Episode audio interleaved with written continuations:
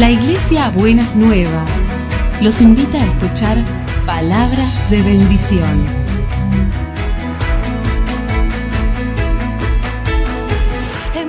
Si desean asistir a nuestras reuniones, los esperamos en Avenida de Lepiane 3925, esquina Subiría, Bajo Flores, Ciudad de Buenos Aires.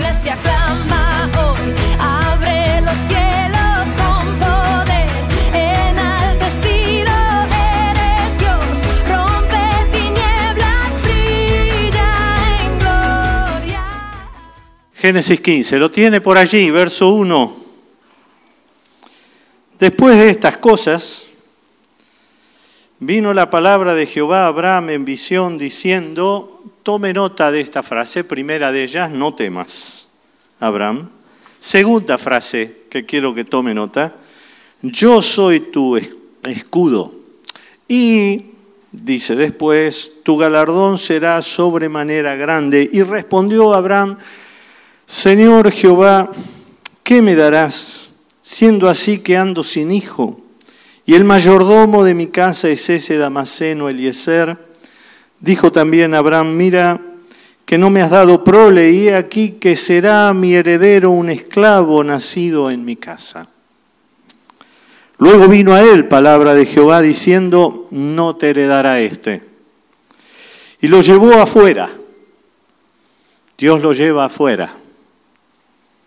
Y le dice, tercer frase que quiero que tome nota, mira ahora los cielos y cuenta las estrellas, si las puedes contar.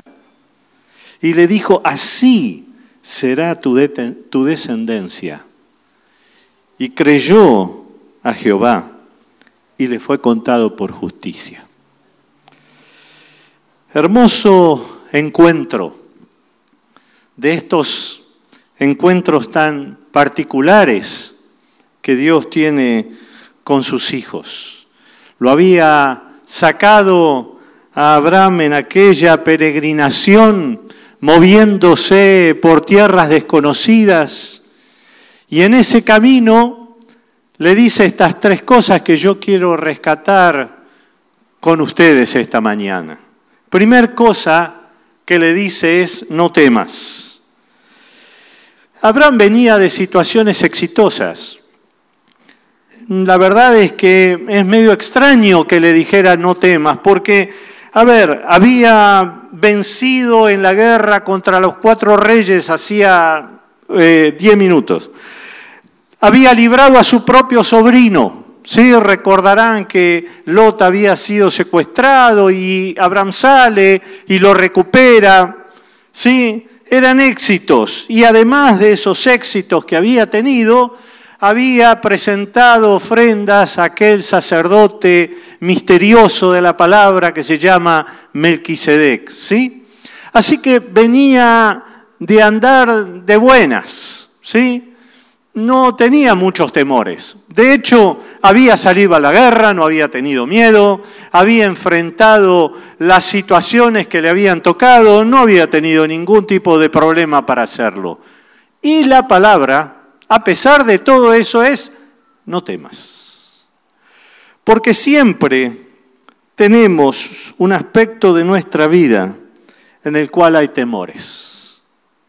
No todos los aspectos de nuestra vida nos generan temor, pero algunos sí.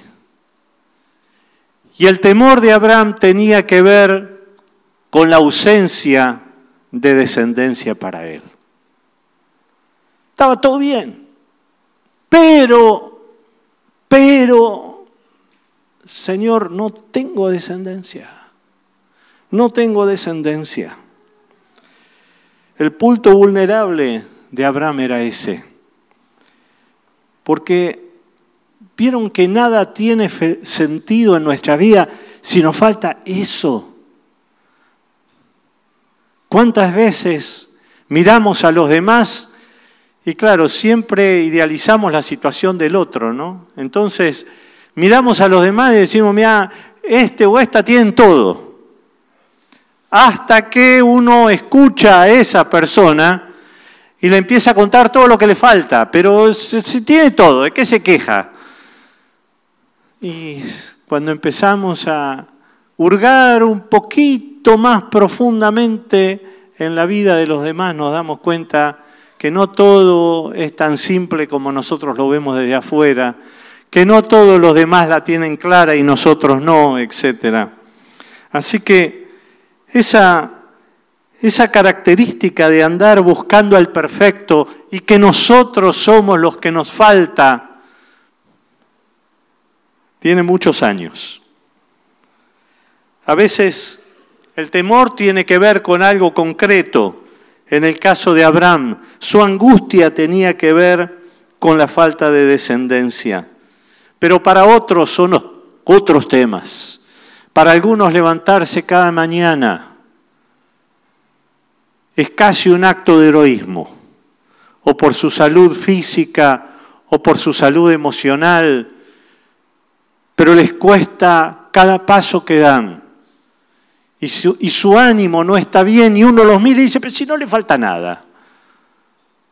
Sí, le falta ánimo, por ejemplo.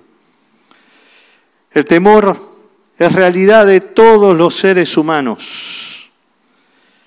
No se trata de que neguemos el temor, asumamos el temor, es lo más sano que podemos hacer. Y después que asumimos que tenemos temores, empezar a preguntarnos qué vamos a hacer con ellos. Cada vez que Dios dice no temas, lo hace redireccionando nuestra mirada. Siempre que aparece no temas es no temas porque yo, puntos suspensivos. ¿Sí? No es no temas porque no temas. Es no temas porque yo, dice Dios, y después viene lo que es el motivo de nuestro sustento, o lo que es lo que nos va a, a afirmar en medio de la dificultad. Por ejemplo, mi siervo eres tú, Isaías 41, 9, mi siervo eres tú, te escogí, no te deseché, no temas porque yo estoy contigo. Es decir, el motivo del no temor es mi presencia. Eso es lo que Dios está diciéndole. ¿Sí? No es un, este, un, un texto de ánimo de nueva era. Si tú puedes, si tú puedes, oh, expándete en la energía del universo. No, no sirve para nada no temas porque yo estoy ahí, por eso podés no temer. Porque el Señor del universo es el que está ahí. ¿Sí? Isaías 43, no temas porque yo te redimí. Yo te redimí.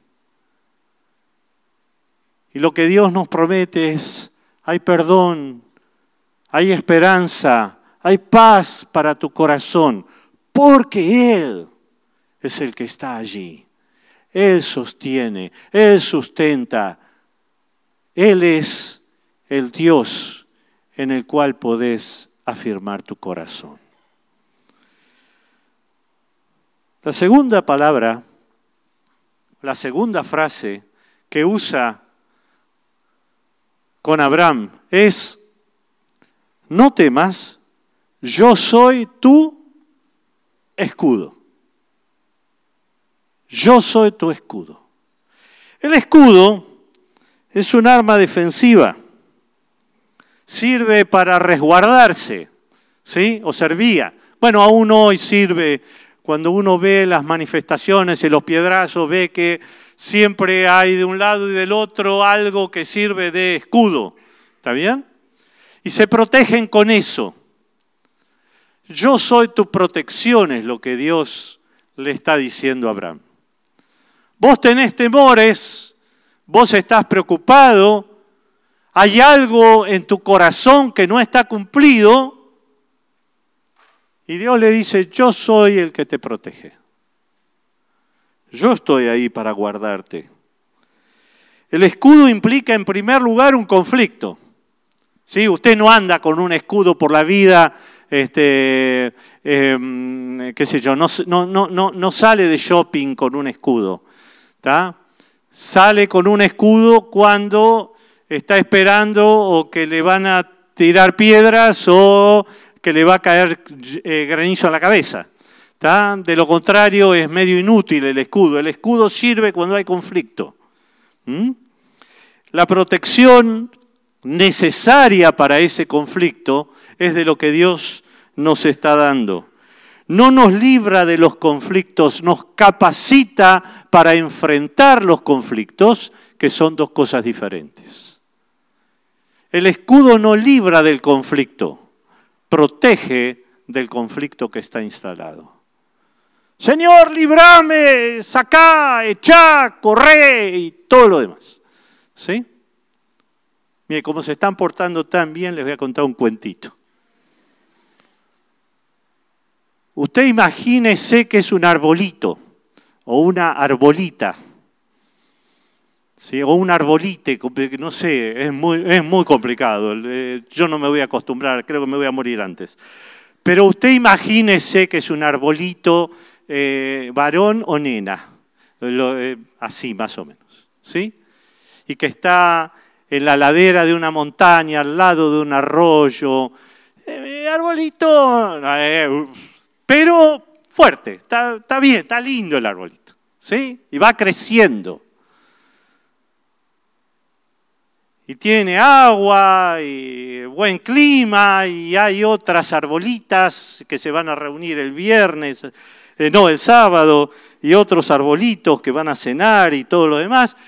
Y usted está feliz con sus arbolitos. Hasta siempre hay un pero en la vida, ¿no? Este, hasta que ve un tornado. Allá. No, no, no el señor del fondo, sino que viene de aquel lado. Lo primero que hace es empezar a mirar el tornado. Y le calcula el tornado y dice, el tornado me da acá. Si algo no tiene un árbol es la capacidad de huir. Ese es un problema que tienen los árboles en general, usted los ha visto. Ahí donde los pusieron se quedan, ¿qué va a hacer? Es un defecto. Pero usted ve la, la tormenta y la tormenta le viene acá. ¿Y ahora qué hacemos? Y después de haber hecho todos los cálculos, haber revisado el servicio meteorológico, ¿sí? que eh, sigue avanzando, ahora hay GPS de todo, no aciertan igual nunca, pero no importa. Después de haber revisado todo lo que se le ocurre revisar, dice, ah, claro, no oré. Así que ahí agarra viaje con la oración. ¿Sí? Y vamos a juntar fe porque se está acercando. Primera oración, ¿cuál es? Desarma la tormenta. ¿Por qué? Porque Dios desarma tormentas. Lo vimos. Señor, desarma la tormenta. Y uno hace fuerza para tener más fe.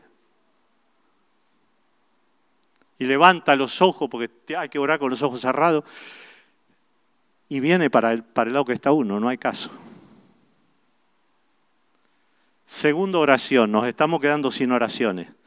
Obviamente ya me la soplaron desvía la tormenta. ¿Sí? Y empezamos, cosa difícil en un árbol, empezar a torcerse para que la tormenta pase de costado. Y ahí estamos y oramos que el Señor desvíe la tormenta. Y como sigue viniendo y nos va a pegar en el medio de la frente, ya ahí empezamos a reprender, orar, renunciar, declarar, la que venga. Te quedan 15 segundos para orar. No hay más retorno. Última oferta, 15 segundos, tenés una oración.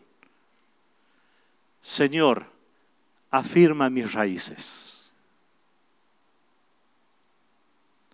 es la única que te queda. Porque la tormenta hay días que llega. y oraste y clamaste y pediste y rogaste y la tormenta viene. Y viene. Y nos pasa por arriba. Y nos pasa por arriba. Y estamos magullados, lastimados, juntando pedazos, ramitas por acá, hojita por allá y mientras juntamos y barremos, nos preguntamos, ¿por qué, Señor? ¿Por qué si, si yo te pedí que esto no nos pasara? Si tuve fe, ¿por qué, Señor? ¿Por qué permitiste? ¿Por qué me pasa esto? ¿Usted cree que yo le voy a dar la respuesta? Olvídese. Yo vengo para angustiarle. No tengo ni idea. Pero Dios permite que la tormenta nos pegue. Y a veces nos pega con toda intensidad. La diferencia de raíces más profundas es que la tormenta va a pasar, nos va a pegar, pero vamos a quedar en pie. Vamos a quedar vivos, dolidos, heridos, pero vivos. Y nos vamos a poder recuperar, porque de nuestras raíces es de donde vamos a consolidar nuestra salida y nuestro crecimiento. Cuando nos pega, no nos gusta.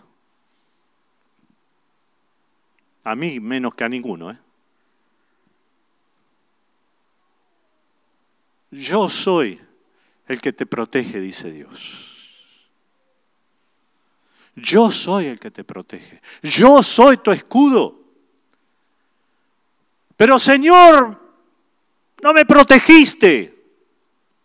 Sí, porque en medio del peor de los dolores, la mayor protección es que afirmes tu vida en Dios. Es que eches raíces más profundas. Es que consolides tu vida espiritual, porque eso es lo que te va a sostener. Si vamos a depender de que las circunstancias sean favorables, nuestra fe y nuestro crecimiento va a llegar hasta cuando las circunstancias dejen de serlo. Y un día dejan de serlo. Por eso a veces a algunos hermanos le digo, miren, no anden buscando problemas, los padecimientos llegan solos. No lo busquen, disfruten los buenos momentos, porque esos no llegan solos. Y es pecado de paso no disfrutar de lo que Dios nos da. Pero eso es aparte, eh, no me voy a meter ahí. Los momentos malos llegan. El tema es cómo vamos a estar nosotros cuando los momentos malos lleguen. ¿Cómo van a estar nuestras raíces? Raíces profundas permiten que las tormentas no nos arranquen. Esa es la diferencia. Tercer cosa y última, cuando hay tres y llego a la tercera, la gente se pone contenta.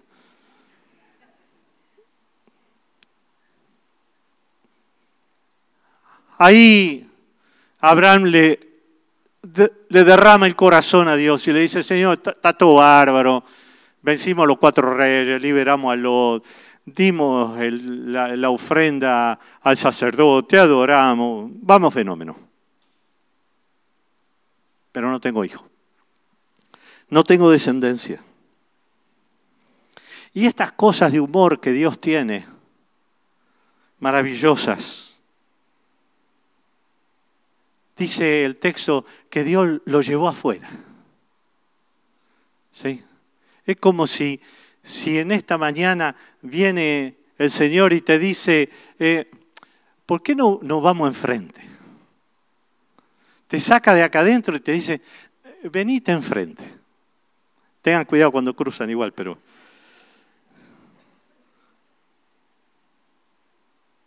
Y le muestra los cielos, era de noche, y le muestra el cielo. Y le dice justamente eso, mira el cielo.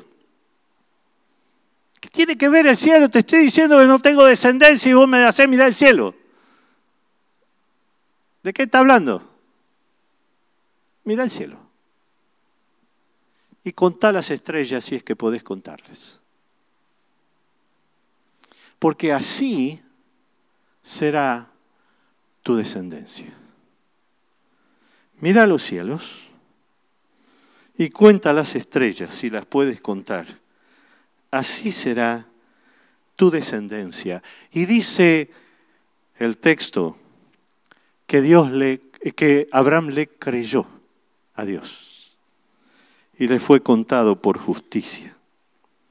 Texto que después el apóstol Pablo va a tomar en Romanos capítulo 4 para hablar justamente de la justificación por la fe y va a decir que desde aquí está fundado la salvación nuestra a través de la fe. Antes de la ley, antes de las normas, era la fe y es la fe y siguió siendo siempre la fe la que daba la oportunidad del encuentro con Dios y de la justificación con Dios. Después lean Romanos 4 para ver eso. No es un texto menor. Abraham le cree a Dios. Cuando Dios le dice que Él, Dios, es su recurso. Mira los cielos y contá las estrellas. Las estrellas en los cielos y la arena del mar son dos figuras preferidas del Antiguo Testamento para hablar acerca de algo incontable, multitudinario, gigantesco, inaccesible para nuestra mente. Y esa es la figura que Dios usa con Abraham para decirle, así va a ser tu descendencia. Pero yo estoy pidiendo uno y ni uno tengo. Y la respuesta de Dios es, mira, yo soy tu recurso. Pero como yo soy tu recurso, yo como recurso soy desproporcionado. Dios es un recurso desproporcionado. Nosotros andamos pidiendo para que, no, no, para que lleguemos al borde.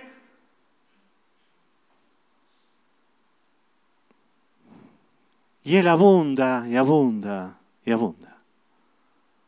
Y con nuestra mentalidad estamos tratando de ver, de juntar las monedas, perdonen la, la, imagen monetaria, ¿sí? pero andamos juntando las monedas a ver si llegamos y Dios es desproporcionado. Totalmente desproporcionado. Porque lo que le dice es, mira el cielo. Mira el cielo, contá las estrellas si podés, porque así va a ser tu descendencia. Equivocadamente, por lo menos para mi gusto, ¿sí? esta desproporción de recursos de Dios la usamos como un eslogan sí, para cierto mensaje de prosperidad medio extraño que no sé de dónde lo sacaron. ¿Sí? Te ponga 10 pesos que Dios le da 20 mil siempre aparece alguno dando testimonio. Es lo mismo que con la crema de, con las cremas que se venden por, catálogo. Siempre hay alguno que da testimonio. Ay, yo me hice millonario vendiendo crema. Este, No, no es eso. Dios es desproporcionado en bendecirnos, aún en medio de las tormentas. es tan desproporcionado que tenemos la eternidad por delante. Que nos regala la eternidad por delante y que nos bendice aquí también. Dios es un Dios desproporcionado. Claro, porque es Dios. Vaya si lo es. Contá las estrellas. Si Dios puede crear y sostener las estrellas en el cielo, entonces no va a tener problemas de ayudarte en medio de tu tormenta.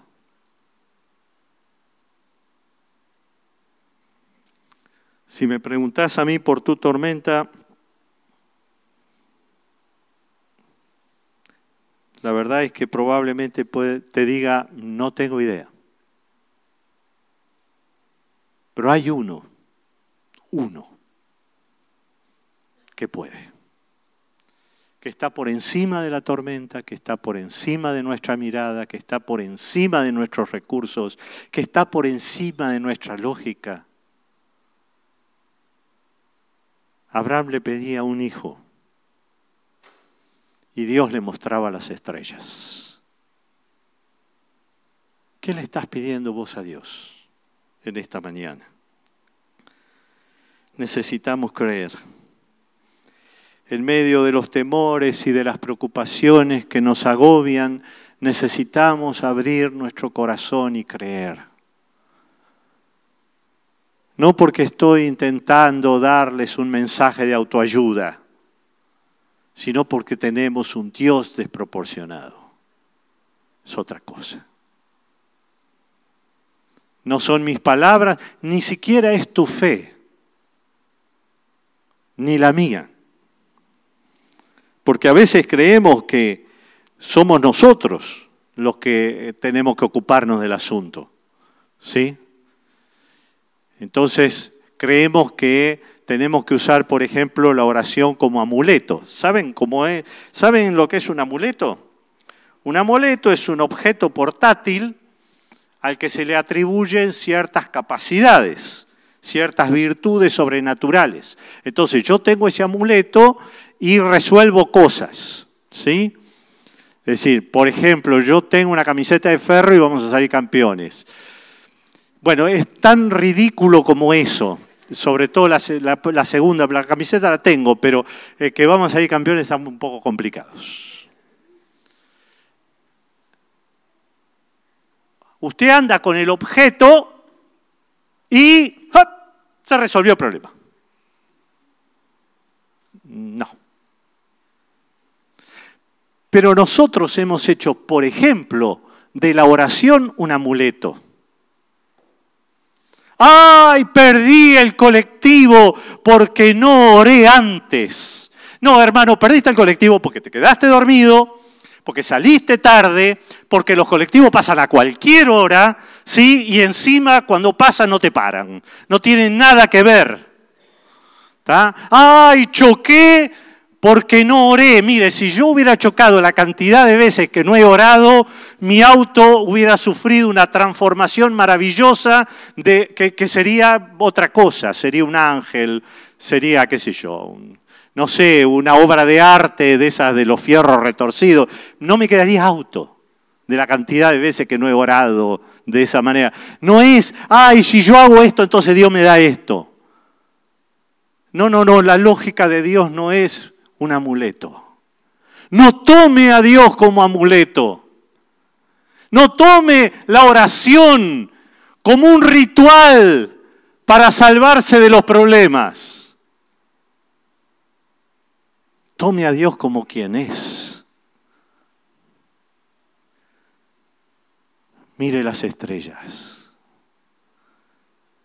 y vea que ese Dios que sostiene el universo esa desproporción absoluta es la que está a su disposición y a la mía también. No temas. Yo soy tu escudo. Yo soy tu recurso, dice Dios. Oramos.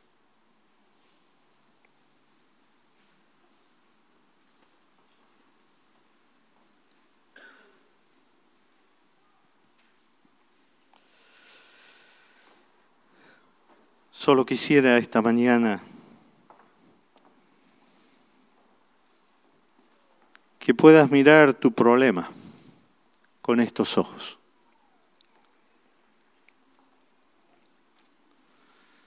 Que puedas abrir tu corazón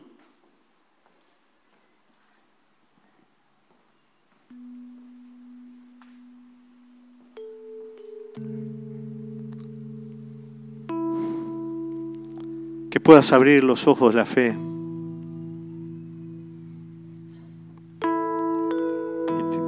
Y, y que des una vueltita con Dios por afuera, porque te quiere llevar a ver el cielo. Te quiere mostrar las estrellas esta mañana. Perdón por los horarios dispares para ver estrellas, pero tomen la metáfora. Dios quiere que veas las estrellas. Y en medio de tus problemas, Dios quiere que veas las estrellas. Así de desproporcionado es Él. Así de distinto a nuestra lógica humana. Así es Él. Mira tu problema.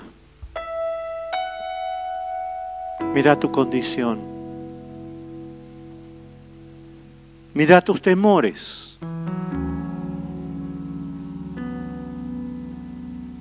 Dios no nos pide que neguemos nuestros temores, pero que mires tus temores a la luz de su protección y de sus recursos.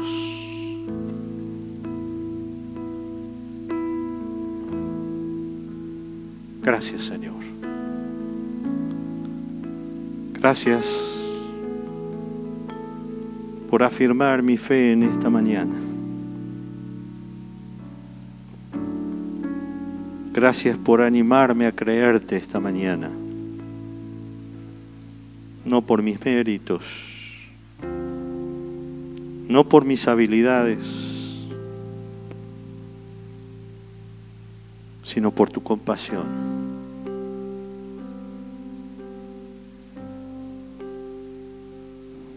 Señor, vos ves el corazón de mis hermanos y mis hermanas esta mañana aquí.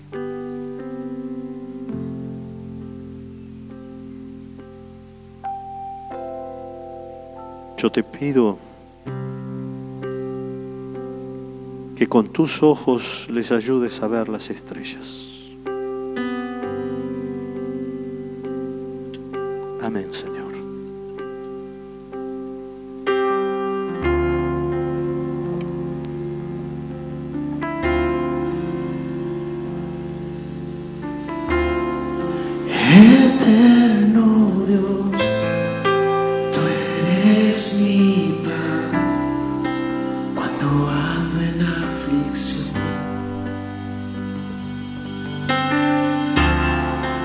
No temeré lo que vendrá,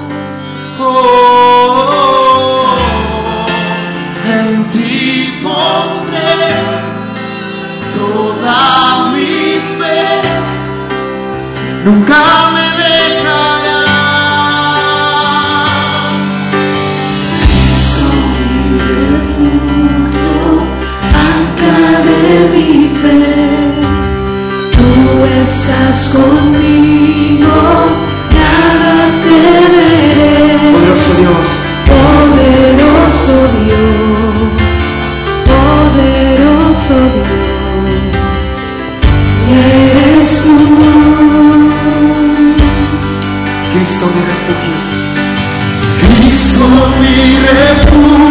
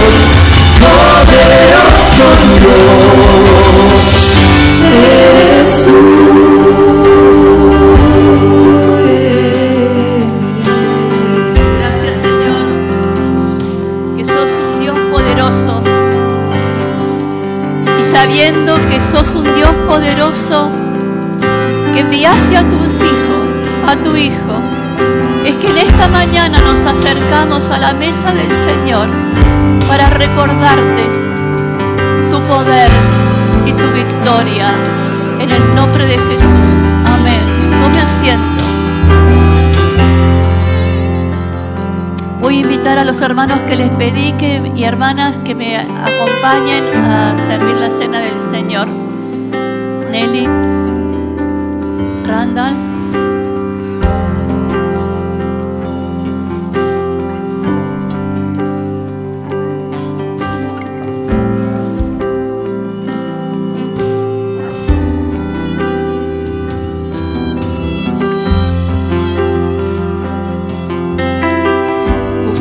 Hablaba de afirmar las raíces. Y el recordar la cruz es nuestra raíz. Y el Señor nos llama en esta mañana a afirmar estas raíces. La raíz del sacrificio de Jesús en la cruz. La raíz de la verdad de lo que hay en la sangre de Jesús la raíz de la vida nueva y la resurrección que tenemos por la muerte y la resurrección de Jesucristo. Vamos a entrar